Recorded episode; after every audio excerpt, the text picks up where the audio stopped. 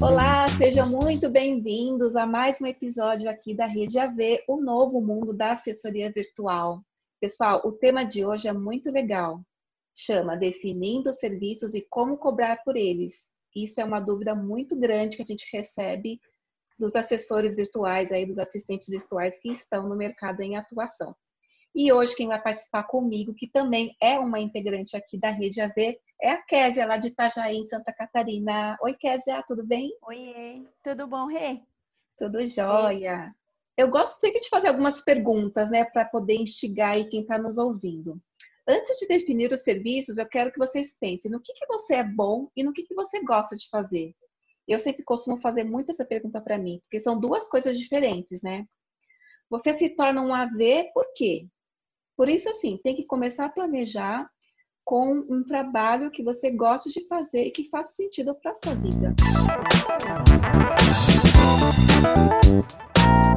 É, realmente, assim, eu acho que uma das primeiras coisas é você pensar como você quer trabalhar se você está pensando em fazer um trabalho 100% remoto em casa ou num cowork, né, ou em algum espaço que você acha que fique agradável, definir os horários de trabalho que são mais adequados, né, de manhã, de tarde, de noite, de madrugada. É, tem muitos AVs que, dependendo do tipo de trabalho, às vezes até de logística, precisam trabalhar de madrugada por causa do time de outros países, né, Rejane? E eu acho bacana você realmente encontrar o horário mais adequado, né? Mas depende uhum. muito da atividade, né? Claro. Então, às vezes precisa criar né, processos novos para que feche um fluxo legal entre você e o cliente, né? Criar do é... zero mesmo, muitas vezes, né? Bacana você iniciar, levar a ideia pronta para ele, né? Do que muitas vezes pegar um trabalho no meio do caminho, em que ele já tem uma rotina, já tem um processo já criado na cabeça, porque a gente se depara com vários perfis de clientes, né? É isso aí. Tem gente que tem muito vício, às vezes, de trabalho, Sim, sabe? Entendi. E assim também, né? Trabalhar com atividades específicas ou uma combinação de várias tarefas. Depende muito é, o cliente ou depende muito o tipo de tarefa. Por exemplo, uma ferramenta ferramenta, é, se ela funciona, às vezes, para você fazer determinada tarefa, às vezes para o cliente não vai funcionar.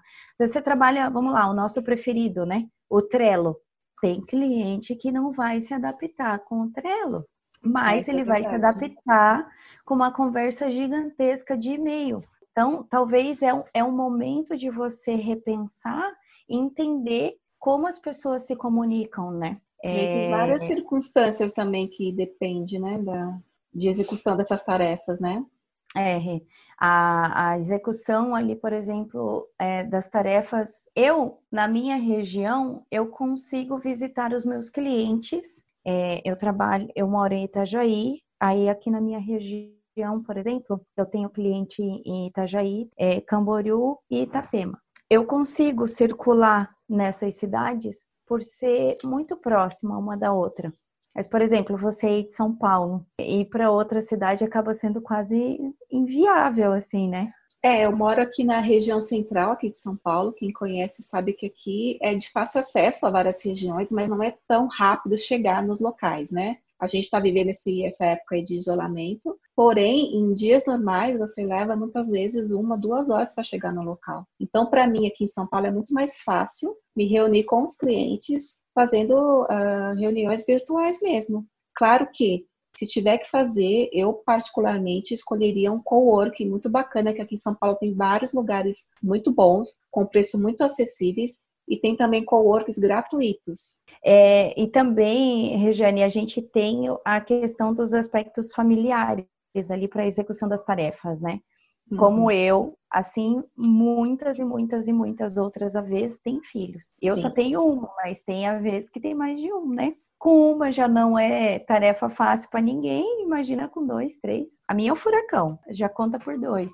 Tem que aprender a se adaptar de acordo com a sua própria realidade. Não adianta é, você tentar é, desenhar um mundo perfeito e não ser sincero com você mesmo nesses aspectos. Porque você tem que dividir a tua vida como se fosse a, a, tua vida pessoal, como se elas fossem tarefas de clientes, por exemplo. Eu coloco nas minhas atividades diárias um reloginho para parar a hora que eu tenho que fazer almoço, por exemplo, porque senão às vezes eu não noto que a hora passou. Uhum. Então apita para mim a hora de parar para fazer almoço. É, Isso é muito apita, importante. Uhum. Apita, eu, eu preciso que tenha alguma coisa dizendo para mim a, a hora do que eu tenho que fazer determinadas coisas. Senão a gente acaba se, fala, metendo o pé pelas mãos. Né, na, nas atividades de trabalho, nas atividades familiares. E tem que dividir em blocos, né? Uhum. Tem que ter uhum. tempo para tudo. E dá para ter tempo para tudo, né? Dá, é... o dia tem 24 horas, se bem divididos, dá para realmente fazer tudo num só dia, mas precisa só de organização, né? E disciplina. É, é realmente. Disciplina é o mais difícil, é. mas dá. É possível. e assim também, né, Rejane? As suas reais habilidades, a gente precisa frisar é, o quanto isso é importante é, de você ser sincero com você mesmo no que você é bom, né? É, precisa fazer um alinhamento pessoal do que você sabe fazer, do que você já fez, do que você gosta, né? Isso é muito importante. Quanto mais você é sincero em relação ao que você sabe fazer, facilita muito, muito assim para poder trabalhar como assistente virtual. E daí, a partir daí, você vai aprendendo a, a, definir quantas horas por dia você quer trabalhar, né? Manter é, isso, claro, ajuda também a tua saúde física e mental, né? Que trabalhar que nem, que nem louco 24 horas por dia também ninguém ninguém fica feliz, né, Rejane? Com certeza, a saúde física e mental é fundamental, né? Mas você sabe que tudo na vida é hábito, né? Seja para trabalhar com assessoria virtual, se você tem o hábito, às vezes você até tem simpatia por uma atividade, mas não tem o hábito de fazê-la. Você Isso. começa a fazer e praticar, gente, tudo é hábito, é que nem dirigir, andar de bicicleta, fazer meditação, por que não? Independente aqui da religião de cada um, eu acho que você tem que encontrar o seu ponto de equilíbrio e a sua válvula de escape também, né? Eu acho que a vida é feita de, disso, é de trabalho, de prazer, de família. Eu gosto de usar muito essa palavra, equilíbrio. Você tem um pouquinho de cada, você não fica sobrecarregada e aí você consegue, com certeza, trabalhar de forma amena, tranquila e, e que você consiga enxergar lá na frente uma vida feliz, que eu acho que é o que todo mundo quer, né? Uma vida tranquila, né, Kézia? É isso aí. E isso vai te trazer uma finança saudável, né? Por exemplo, você está começando como assistente virtual e não tem outra renda, então você tem que aprender a ter equilíbrio e segurar, né, coisas que você não pode gastar. Então, isso também influencia, né? É, o equilíbrio financeiro é, é, é um pouco disso. Não adianta é, fazer alguma coisa só porque está com vontade naquela hora, né? É, e a mesma coisa você partir para uma carreira de assistente virtual. Não pode ser uma coisa que vai ser modinha, né? A tua profissão, e... né? A sua é. empresa, na verdade, né? Você vai ser o seu próprio negócio, né? Então você realmente tem que trilhar um caminho sustentável, né? Que lá na frente você consiga realmente, de fato, ter os frutos aí do seu trabalho, né? Eu acho que essa é a palavra que se encaixa de, de modo perfeito, né? Exato. Então, pessoal, aí a gente definiu duas etapas mais ou menos para você definir os seus serviços. Então, são as atividades que você pode executar remotamente. Por exemplo, uma primeira etapa, você precisa definir os serviços, por exemplo, o seu nicho de atuação, e aí você equaliza ali as suas habilidades técnicas e as pessoais, que é muito importante. E também você somar a sua experiência profissional anterior, né? Se você já tiver uma experiência administrativa, em RH, finanças, marketing, isso com certeza já ajuda. E aí você analisando todas essas etapas, você vai pensar quais são as tarefas que eu posso executar e que eu preciso realizar, né, conforme a experiência que eu já tenho. E aí você pensa oferecer apenas o serviço que você realmente saiba e gosta de fazer. Já começa por aí. Comecei, começar a definir como que você consegue fazer esse equilíbrio. E aí é, a gente indica as atividades que sejam 100% virtual, né? Porque a gente fala de assessoria virtual, claro que seja 100% virtual. Terão situações presenciais? Sim, não dá para descartar né, essas possibilidades, mas é importante que seja 100% virtual também, né? E aí realmente você escolher a melhor forma de aplicar toda a sua habilidade nas suas atividades que você vai executar. Essa seria a primeira etapa. E aí, Kézia, o que seria essa segunda etapa, então, que a gente poderia falar para o pessoal? Então, é, a gente precisa definir quais serviços que você pode oferecer, né? É, por exemplo, criar, atualizar banco de dados, né? Os famosos CRMs. Às vezes não existe um CRM, existe uma planilha de Excel, né, que precisa ser alimentada. Uhum. Também né, é uma forma, é um formato de banco de dados, um formato de CRM, né? É, agrupar cartões de visita em uma planilha, fazer para fazer upload em CRMs ou catálogo de endereço, por exemplo, no Outlook. Eu tenho, gente, não sei se todo mundo guarda. É, eu tenho esse hábito de guardar cartão de visita. Eu guardo Aí, também. Isso é uma dica ótima. É, de, essa questão do agrupar os cartões de visita é você fazer um banco de dados dos teus contatos. É, você pode trabalhar isso lá naqueles sistemas de CRM de envio de e-mails, é, para você fazer os seus follow-ups. Os seus clientes também precisam disso. É, existem vários sistemas né, de CRMs que fazem e isso. E você vai aumentando o seu networking também, né? Se futuramente Exato. você quiser disparar e-mail marketing para esses clientes, Exato. conteúdo sobre o seu trabalho também, né? O que mais, quer assim, que a gente tem para indicar para o pessoal de atividades? A gente pode fazer entrada de dados, pode ser em CRM, pode ser sistema de planilha, ou você pode criar formulários para os teus clientes, né? E daí o teu cliente, por exemplo, ele não tem habilidade ou ele não tem tempo, por isso que ele vai te contratar. Então, você pode criar formulários e você ir alimentando esses formulários e gerar relatórios periódicos. Você pode fazer contabilidade básica é, das atividades. É um serviço que eu faço para os meus clientes dentro de atividade de contabilidade é meus clientes guardam aquelas notinhas, por exemplo, para mandar para contabilidade. Eles notinhas faziam. Agora mais. comigo eles não fazem mais. Explica notinhas. Você fala notinhas, é o então, que eles exemplo, gastam durante a semana. Isso, coisas que eles gastam é, dentro da empresa e coisas que eles adquirem, né? As notas Eles vão comprando. Isso. Então, o que que acontecia antes? Eles guardavam aquela papelada gigantesca toda uhum. e mandavam para o contador e o contador se lascava. O que que eu faço hoje com os meus clientes? Eu pego todo esse material, alguns clientes é, eu pego físico, Uhum. E alguns clientes, eu, eles me mandam foto. E daí eu fiz um formulário eletrônico que eu vou alimentando as entradas e as saídas dessas informações. Simples aí, assim, né?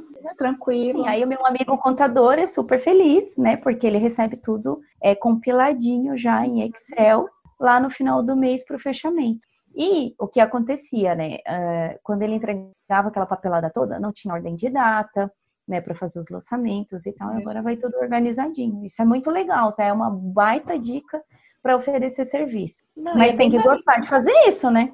É, não, e é simples de fazer, né? Porque a gente fala contabilidade, nossa, contabilidade. Claro, se você que está ouvindo já tem a, é, a, formação de contador, melhor ainda, você só pode trabalhar, claro.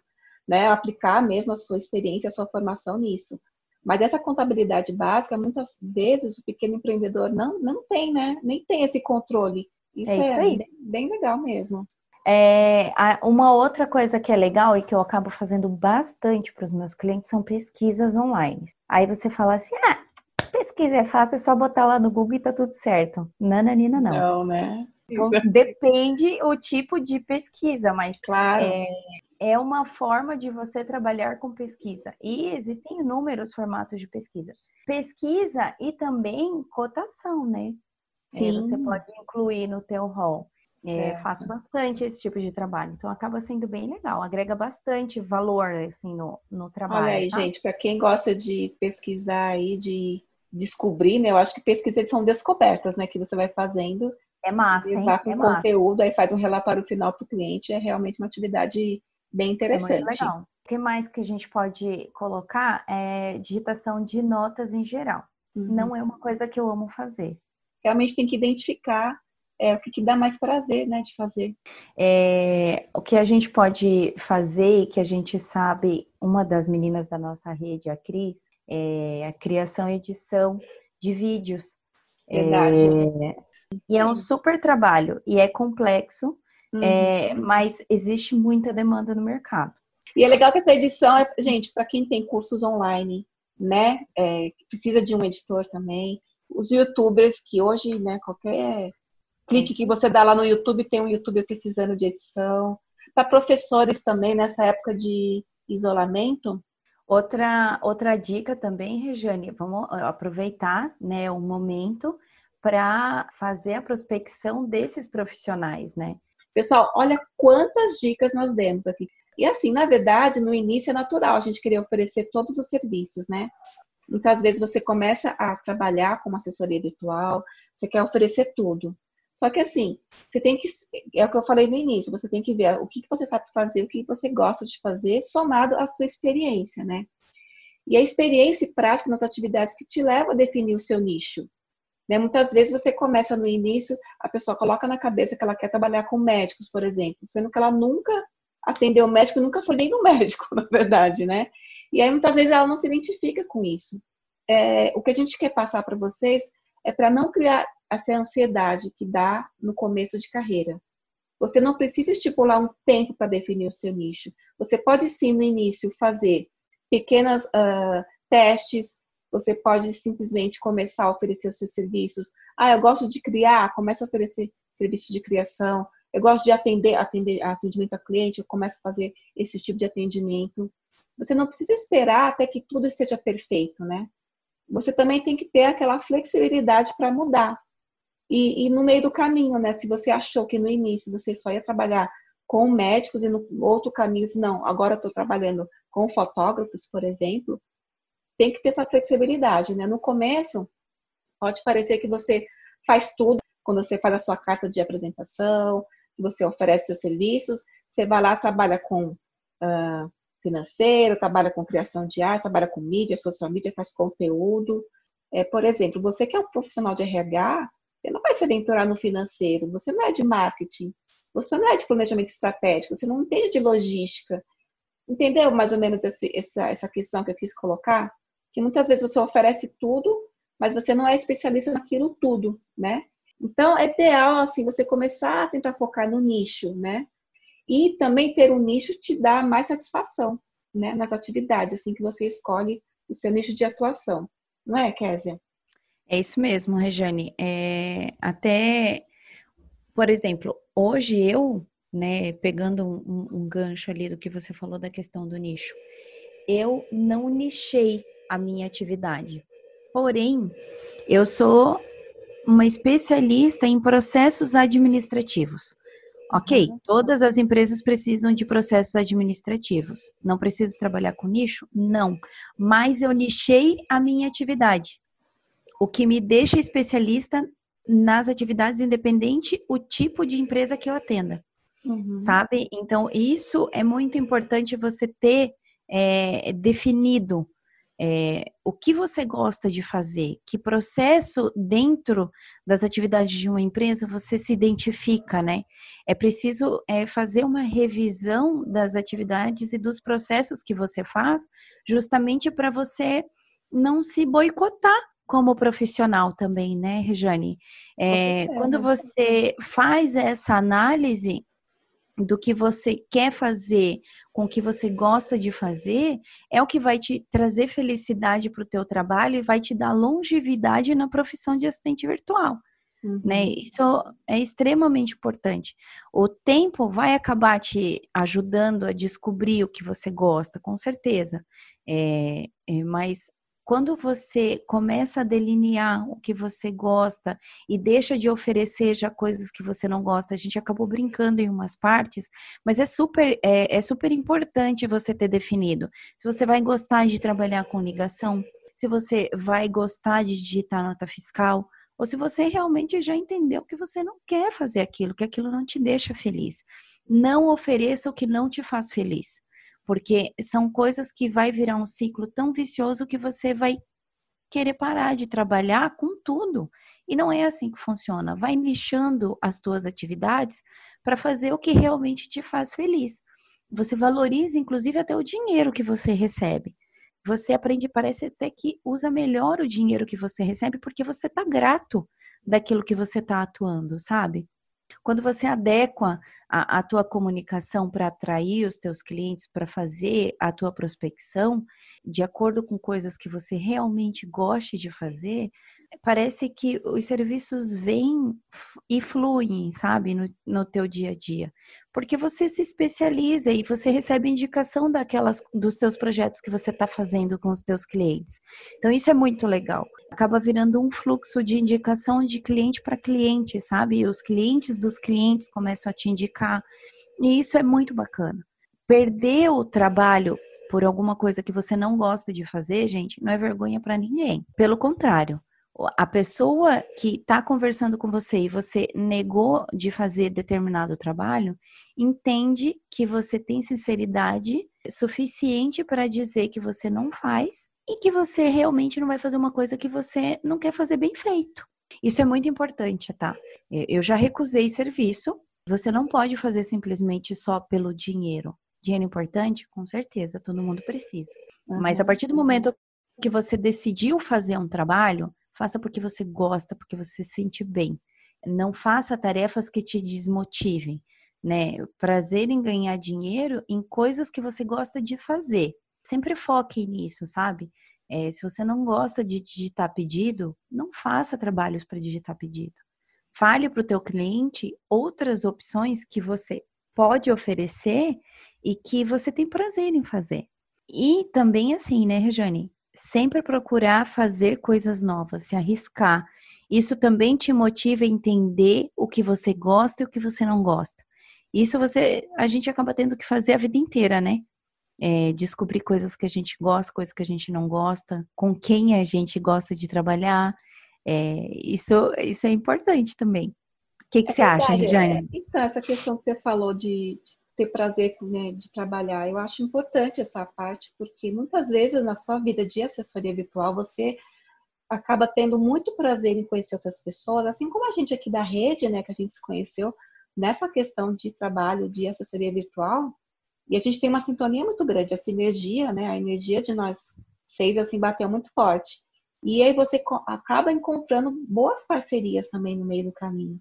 Eu acho que tem que somar forças que aí Isso junto mesmo. você consegue a, a descobrir novas novas habilidades, você acaba descobrindo que você, nossa, nem sabia que eu gostava de fazer isso, né? Você também se, se desafiar, que eu acho que esse é o objetivo também, né? É, e é isso que faz você fechar negócio, Rejane. É, a partir do momento que você é, consegue se dar bem, ter uma sinergia boa com o teu cliente, é isso que faz fechar uma proposta, é isso que faz a equipe de trabalho do teu cliente passar informações para você. Se você está fazendo um serviço que você não gosta, por exemplo, você não vai ter sinergia com o teu cliente, muito menos com a equipe que você tem que receber as informações. É muito importante você fazer o que você gosta de fazer. Não oferece serviço que você não gosta de fazer, gente. E além de não oferecer o que não gosta de fazer, oferecer o que você não sabe fazer.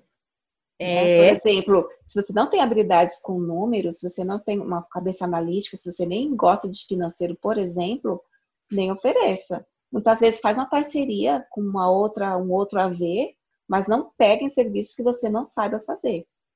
Então, agora a gente vai falar da parte que tem muitas dúvidas, que todo mundo pergunta pra gente, todo mundo fica sabendo como que eu faço para cobrar pelos meus serviços. A gente, nesse primeiro bloco, falou de como você define os serviços, demos várias dicas, e agora como que você cobra né, por esses serviços? Então, cobrar é uma das principais dúvidas das AVs e uma das etapas mais difíceis dessa profissão, porque você fica assim, como que eu vou cobrar pelo meu serviço, né? Não existe uma tabela, né, é, de valores que você coloca ali na sua frente, olha, para fazer tal serviço custa X. Isso não existe, gente. Então, dúvida de como cobrar. Ah, será que eu cobro por hora?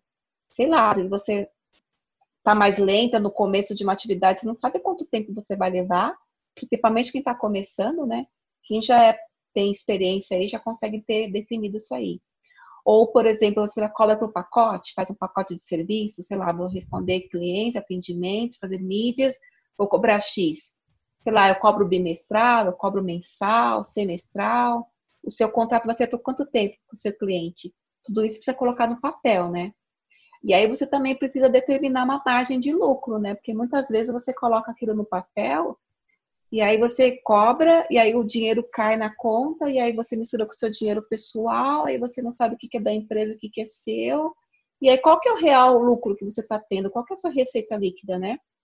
E aí dentro dessa matemática, tem que considerar outros custos também. Por exemplo, você fica o dia inteiro gastando a sua energia elétrica. Todo mês vem lá a sua continha de luz. Quanto que você paga na sua internet? Né? Se você tem uma mão de obra indireta, por exemplo, o esposo está ali te apoiando de alguma forma, alguém está ali te fazendo algum serviço extra, um motoboy, enfim. Se você tiver que visitar um cliente, fazer uma é, reunião presencial, você gastou com transporte, gastou com Uber, com combustível, enfim. Tem várias questões que você precisa colocar no papel para poder chegar aí como que você vai cobrar pelos seus serviços, né, Kézia? É isso mesmo. Tem um site muito legal da Conta Azul eles trabalham com vários materiais gratuitos que uh, os nossos colegas assistentes virtuais podem pesquisar lá. Tem muito material legal. O uhum. site mostra o valor da hora trabalhada. Tem planilhas, né? No caso, que mostram o valor que você pode calcular a tua hora. Disponibilizam vários e-books gratuitos, né? Que mencionam como se colocar no lugar do cliente, né? E você pode também é, verificar se o serviço que você está entregando e o valor, quanto agrega, conhecer o mercado, né? A percepção sobre o custo-benefício do serviço que você presta, conhecer quanto os seus concorrentes cobram e o que entregam. Gente, você saber Nossa, sobre o seu né? concorrente é muito legal. Sim. E é muito importante no negócio. E ao mesmo tempo você tem que tomar cuidado, porque todos os assistentes do Brasil não são seus, seus concorrentes, pelo contrário, não. eles podem se tornar seus parceiros. Indo para outra forma também, ele disponibiliza material de amostragem é, dos serviços, né? E como prototipar. Permite também a avaliação sobre o trabalho, como que chega ao conhecimento dos seus clientes né? E como você cumprir o que está prometendo, né? Nunca é, é, demais você repetir o que já é óbvio, né? Você tem que cumprir o que você claro. promete no contrato, né? Então, o Conta Azul, ele disponibiliza muito material gratuito e é um, ele tem também um guia de como pensar para calcular os preços, Rejane. Esse material eu achei um dos mais legais. Né, tem uma planilha que ela é básica para você chegar a um valor de cobrança para o cliente, né? Uhum. Mas esse de como você pensar para calcular os preços é, é um dos mais legais, assim, que te bota como você tivesse no lugar do seu cliente, assim. É muito legal esse material, acho que vale a pena dar uma olhada. É bom saber que tem esse, esse, material gratuito. Eu acho que aí você já começa a ter uma base de como chegar aí no seu valor.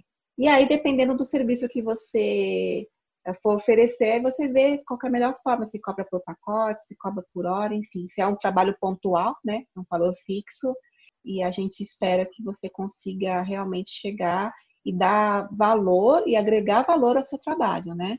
Muitas vezes você tem que pensar em tudo que você investiu até agora para poder ser um valor justo dos seus serviços, né? Dos serviços que você oferece. Então não se sinta assim, tipo, ah, será que eu estou cobrando caro, barato? Você está cobrando o preço justo. Se você fez todo esse estudo, você chegou num valor, e também você pensar lá no final, quanto que eu quero também de, entre aspas, um saláriozinho? Quanto que eu quero de lucro no final para mim? Eu acho que tudo isso você tem que pensar e colocar nessa planilha e chegar no valor do seu trabalho sem medo de ser feliz, né, Kézia? Sem é medo de achar que tá cobrando demais, tá certo? Isso mesmo. Kézia, eu quero agradecer demais a sua participação nesse episódio. Eu espero que todo mundo que esteja ouvindo é, tenha assimilado bem esse, esse conteúdo que a gente trouxe. Foi muito legal. Legal, gente. E eu quero também reforçar que nós estamos lá no Instagram. Segue a gente lá, rede.av. Lá a gente tem colocado todos os dias materiais muito bacanas, tem tutoriais de ferramentas, tem conteúdo muito legal para você que é uma assessora virtual, tá bom? Então, eu vou finalizando por aqui. Quero agradecer a presença de vocês, quem ouviu a gente até agora, tá? E continue acompanhando os próximos episódios, que tem muita coisa boa vindo por aí, tá bom? Um grande beijo e até a próxima. Até!